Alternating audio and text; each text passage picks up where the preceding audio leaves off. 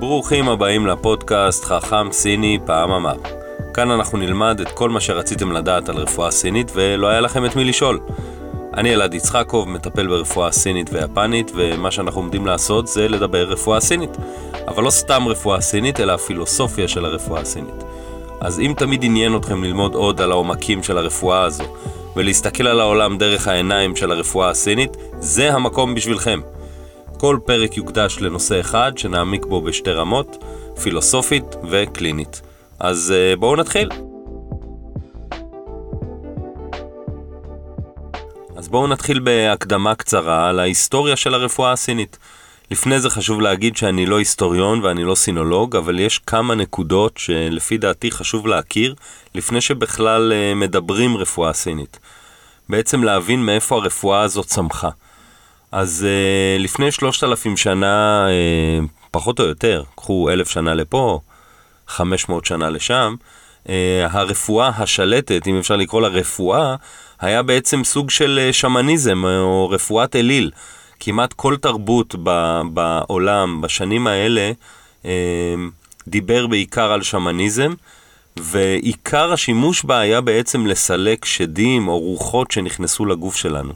כלומר, אני עשיתי משהו רע, נכנסתי לגוף כנראה שד, או אב קדמון שכועס עליי, או איזשהו מישהו אה, רע שרוצה להעביר אותי איזשהו שיעור, והשמן היה עושה טקס, נכנס לאיזשהו טראנס, ומנסה לסלק את השד הזה שפולש אליי.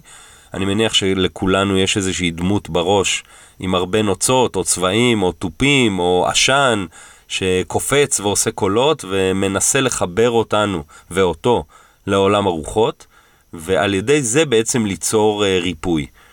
אז uh, זה בעצם קצת שונה ממה שאנחנו קוראים לו היום רפואה. Uh, אין פה הרבה רפואה במובן המודרני, יש פה הרבה שמניזם. באותה תקופה, בנוסף לזה, סין לא הייתה סין שאנחנו מכירים היום, המדינה הענקית הזאת. היא הייתה מחולקת לכמה מדינות או ממלכות, ולא היה מדינה כזאת שבאמת נקראה סין. אה, השפה לא הייתה אחידה, ובעצם לא הייתה רפואה אחידה. אה, לכל כפר היה את השמן שלו ואת השיטות שלו. אותו שליט של אותה מדינה היה בעצם הנציג על פני האדמה של השמיים. בעצם הסמכות שלי היא לא ממה שאני מחליט, השליט, אלא מה שהשמיים אומרים. אני נציג השמיים על האדמה, אז כדאי שתקשיב לי. כי אם לא תקשיב לי, אתה כנראה תיענש או תמות או תיענש במוות. לאט לאט עם השנים התחילו להתפתח עוד ועוד תיאוריות ועוד ועוד אה, אה, חשיבות שנבעו בעיקר מהסתכלות על הטבע, אה, מבט על הכוכבים, התנועה של הכוכבים, מבט על המחזוריות השונה בטבע, קיץ, חורף, סתיו, אה, הזרימה של המים, הגדילה של הצמחייה, מזון, בעלי חיים וההתנהגות שלהם, וכמובן עוד ועוד דברים. ומשם התחילו להתפתח עוד ועוד תיאוריות, שהיום אנחנו יותר מכירים אותם, כמו חמשת האלמנטים או חמשת המעברים, תיאוריית האיברים או זאנג פו כמו שקוראים לה בסינית, התיאוריה המרידיאנית אה, ועוד כל מיני תיאוריות, תקופה מאוד מאוד פורה אה, בסין. הרפואה השמאנית uh, בעצם המשיכה להתקיים, אבל לצידה התחילה להתפתח הראייה הזאת, הראייה השונה הזאת, גם על הטבע, אבל גם על גוף האדם. ועיקר ההבחנה פה היא שיש משהו שקורה מחוץ לגוף, וכנראה אותו דבר גם קורה בתוך הגוף שלנו. והדבר העיקרי שאפשר להגיד הוא שתנועה שווה חיים. בעצם הם הסתכלו על הטבע והם ראו שהכל בתנועה כל הזמן. וכל עוד דברים זורמים כל הזמן, דברים חיים כל הזמן. וכמו שדברים חיים בחוץ, גם אם בגוף שלי תהיה כל הזמן זרימה, אז גם שם יהיו חיים. כלומר, מושגים חדשים שחוץ מדם, כמובן, שזה מושג אה, אה, אה, מאוד ברור גם בראייה המערבית שלנו, אבל מושגים כמו צ'י, התרגום הבסיסי שלו זה פשוט אנרגיה.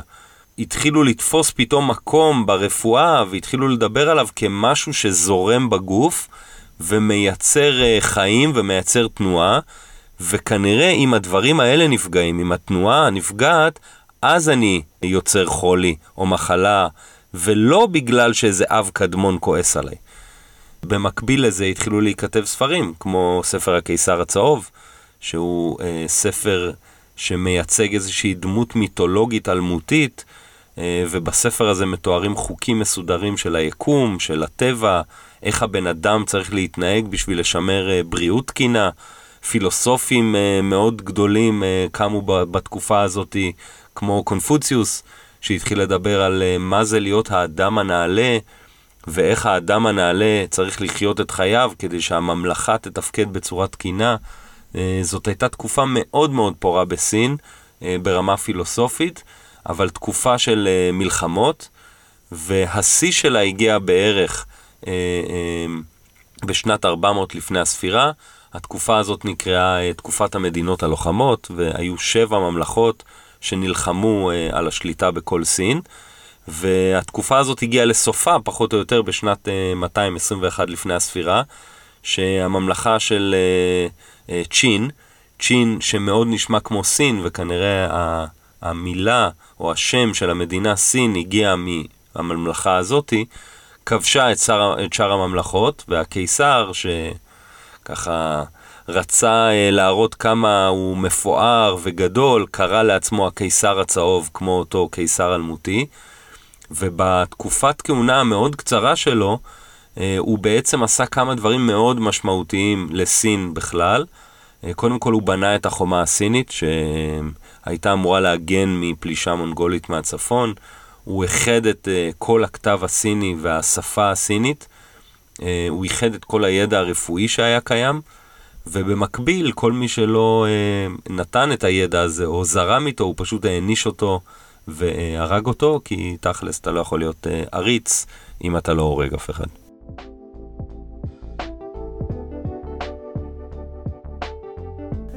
אז uh, בעצם שושלת uh, צ'ין לא שרדה הרבה שנים, ואנחנו כבר uh, פחות או יותר נמצאים בשנת 200 לפני הספירה, פלוס מינוס. ועכשיו השושלת הקיסרית השלטת היא שושלת האן. שושלת האן אה, בתקופה הזאת נכתבו המון המון ספרים מאוד משמעותיים אה, לרפואה הסינית שנדבר עליהם אולי בהמשך, אבל אה, בעצם מאז ועד היום הרפואה הסינית ממש תפסה תאוצה.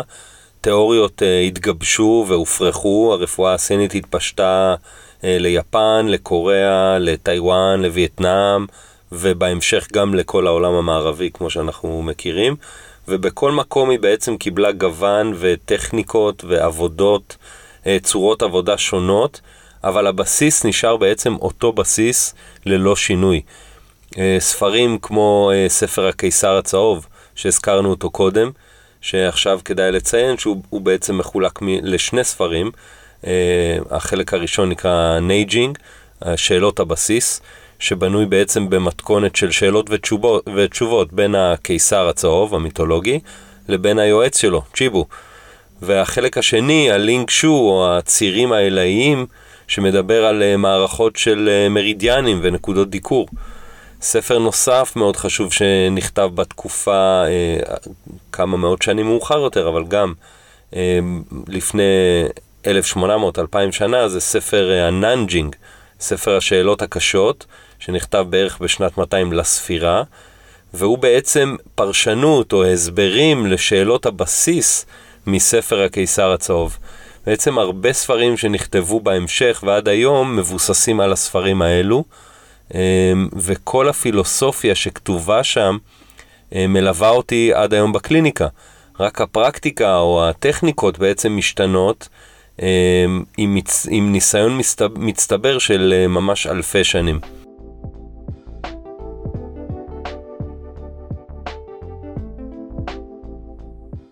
אחד הספרים הפילוסופיים היפים שנכתבו סביב אה, אותן שנים מיוחס ללאוצה, כנראה איזושהי דמות מיתולוגית שלא הייתה קיימת באמת.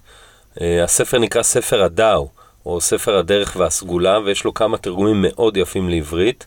אני ממליץ לכם בחום אה, לחפש. בעצם הספר הוא ספר דאוויסטי, שהוא מייצג או מציג את הפילוסופיה הדאוויסטית שדוגלת בחיבור של האדם לטבע ולא בכפייה של האדם את צורת החיים שלו על הטבע, כמו שאנחנו בעצם חיים היום. בספר אה, מציגים איזשהו מושג שנקרא דאו, שקצת קשה להסביר אותו, ואני אנסה לעשות את זה דרך אה, דוגמאות של פילוסופים שונים או ציטוטים שונים. הציטוט הראשון שאני אקריא לכם הוא, הוא תרגום של ניסי ממון לספר הדאו, מתוך פרק 2. את הדאו הנצחי אי אפשר לתאר במילים. כל שם אשר אתן לו, רחוק יהיה משמו האמיתי. נטול שם הוא, מקור ראשיתם של שמיים וארץ, נטולת תואר היא עמם של ריבוע הדברים. אנחנו מבינים שבעצם מדובר במשהו שהיה נוכח לפני שהעולם היה קיים, לפני שכל עשרת אלפי הדברים, כמו שהסינים אומרים, שהם uh, מתכוונים להגיד כל הדברים כולם, היו קיימים. בשנים האלה הדאו uh, תיאר משהו שמזכיר בעולם שלנו היום את האלוהות, אבל זה לא בדיוק הכוונה. הדאו מזכיר את הריק לפני שהעולם אה, נברא, הכלום שהיה לפני שכל הדברים נבראו. בעצם התרגום בימינו לדאו הוא דרך. זה הפשטות של המילה. לכל דבר יש את הדאו שלו בעולם. למשל פרח שהוא מתחיל מזרע, נובט לצמח, מתפתח לפרח ובסופו של דבר נובל, וזה הדאו של הפרח. אז גם לאדם יש את הדאו שלו.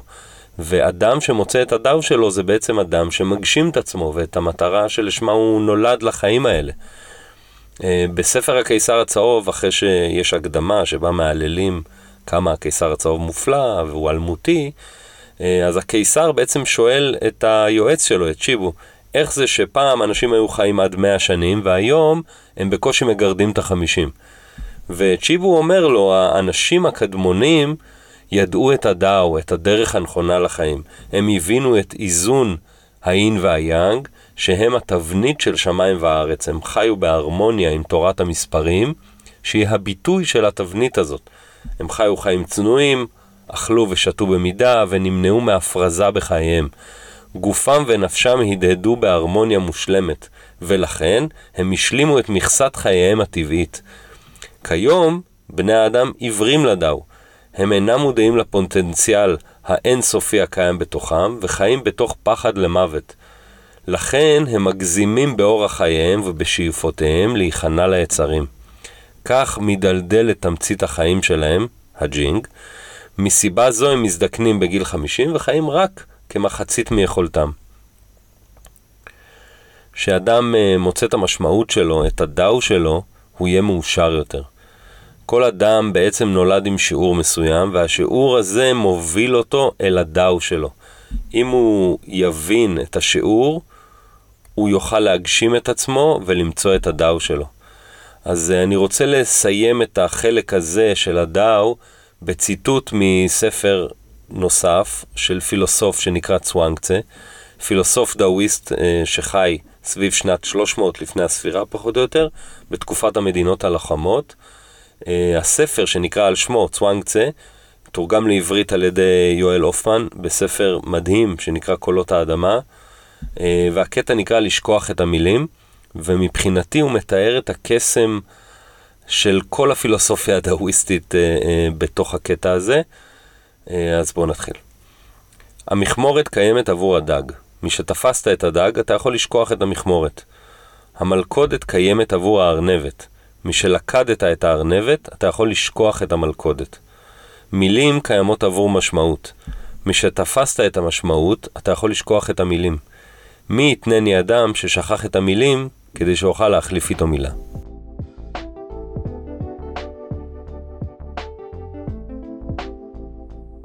אז אה, אחרי שדיברנו קצת על אה, דאו, ואולי הבנו או לא הבנו את המשמעות שלו, אני רוצה לתת לכם אה, הצצה קטנה לקליניקה שלי, ולהסביר על הרלוונטיות של המושג הזה בכלל בפרקטיקה, ביום-יום בקליניקה.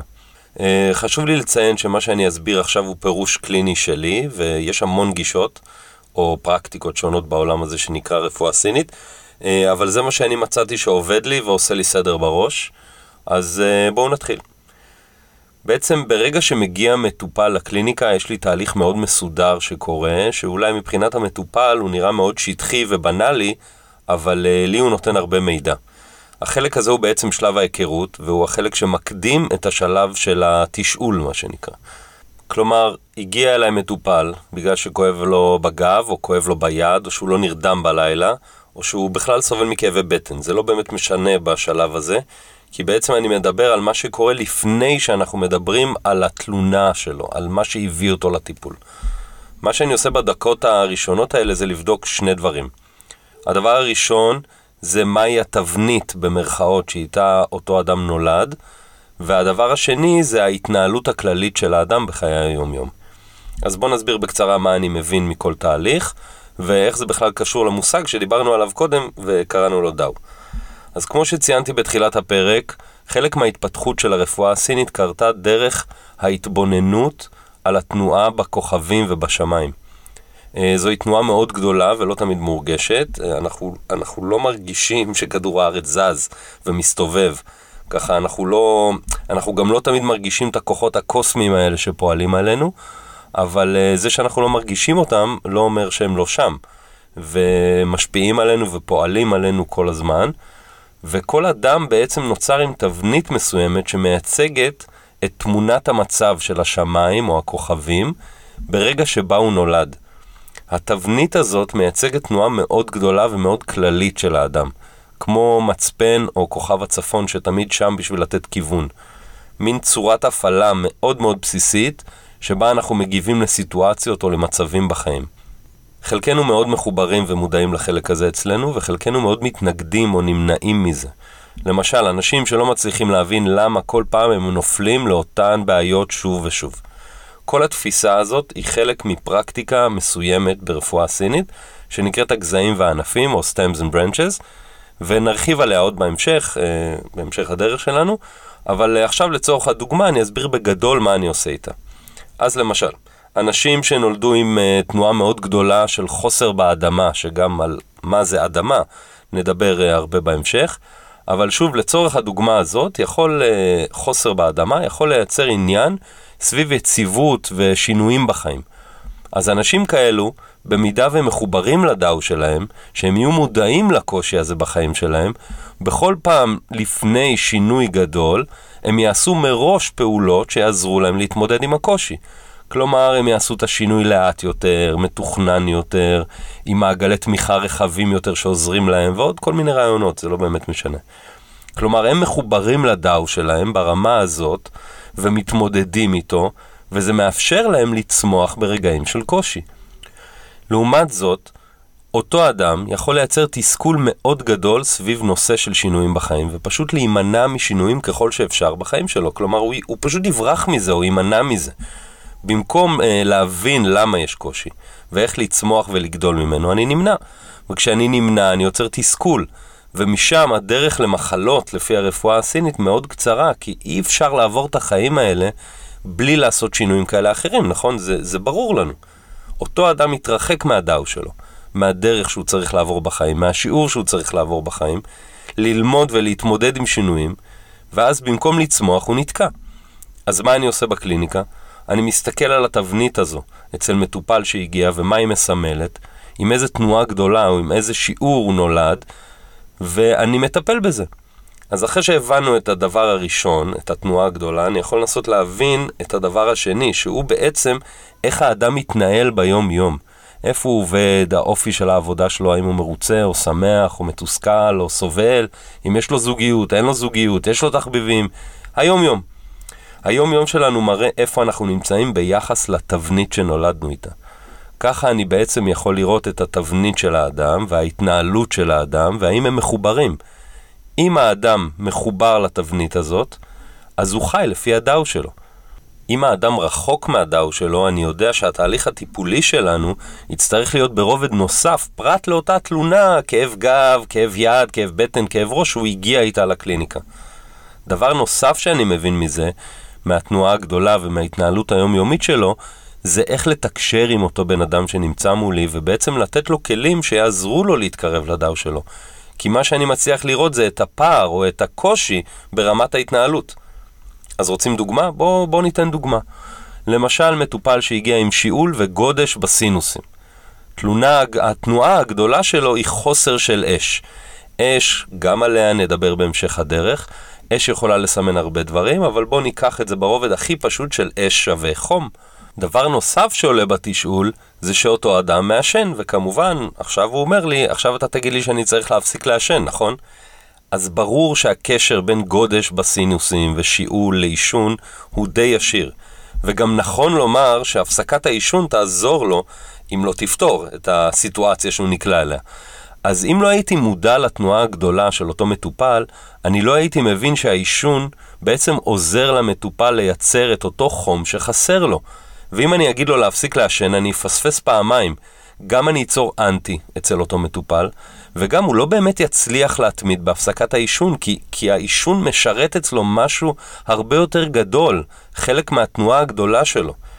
מה שאני ארצה לעשות בטיפול זה לחזק את התנועה הגדולה, את החוסר באש, וככה אני גם מחבר את המטופל לדאו שלו, וגם הוא באמת יוכל להפסיק לעשן ולהתמיד בזה, כי החוסר באש יתמלא בדרך אחרת, שהוא לא החום של הסיגריה. אה, דרך אגב, אותו אדם כבר גמול אה, שנתיים, תלוי מתי אתם שומעים את הפודקאסט הזה, אבל שוב, זאת לא באמת הסיבה שהוא איתה הגיע לקליניקה, זה פשוט נראות, נחמד לראות איך אנשים מתחברים לדאו שלהם ואיך זה משפיע על היום-יום שלהם. דוגמה נוספת, אצל מטופל שהתנועה הגדולה שלו מראה על חוסר בתנועה גדולה של עץ. כמו שאמרתי שוב, אנחנו נעמיק בנושא האלמנטים, אבל בגדול זה אומר שאותו אדם ירגיש שיש לו צורך אה, תמידי בתנועה. הוא ירגיש שהוא צריך לזוז, לעשות, ליצור. וכאן התסכול של המטופל דווקא אה, הגיע ממקום אחר. הסביבה הקרובה שלו מעירה לו על זה שהוא לא מתמיד. אה, הוא כל הזמן משנה תחומי עניין, וכל פעם הוא ככה עושה משהו אחר. ועם השנים ההערות האלה מתחילות להרגיש, אה, לחדור פנימה, ואתה מתחיל להרגיש מתוסכל. אתה לא מבין את חוסר היכולת שלך להעמיק בדבר אחד, הרי אם כולם עושים את זה, אז למה אני לא מצליח? ככה אמורים להיות, לא? ובעצם אנחנו מדברים על זה שהוא לא צריך להשתנות, אלא בעצם הוא צריך ללמוד להתנהל עם זה. זה הכוח האמיתי שלו, היתרון היחסי שלו. קח את כל מה שלמדת, ואת הרצון הזה לעוד צמיחה ולעוד התפתחות, ו- ותבין שהם מייצגים את התנועה הגדולה שלך. תיצור מזה משהו חדש, וזה מה שייחד אותך. אל תדכא את התנועה הטבעית שלך, אלא תתחבר אליה, ומשם יבוא החיבור האמיתי שלך אל הדאו.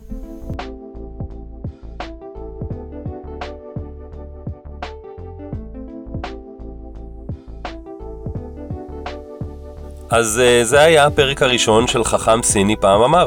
הצטרפו לפרק הבא, שנדבר על נושא מרתק ומרכזי ברפואה הסינית, אין uh, ויאנג, יהיה מעניין.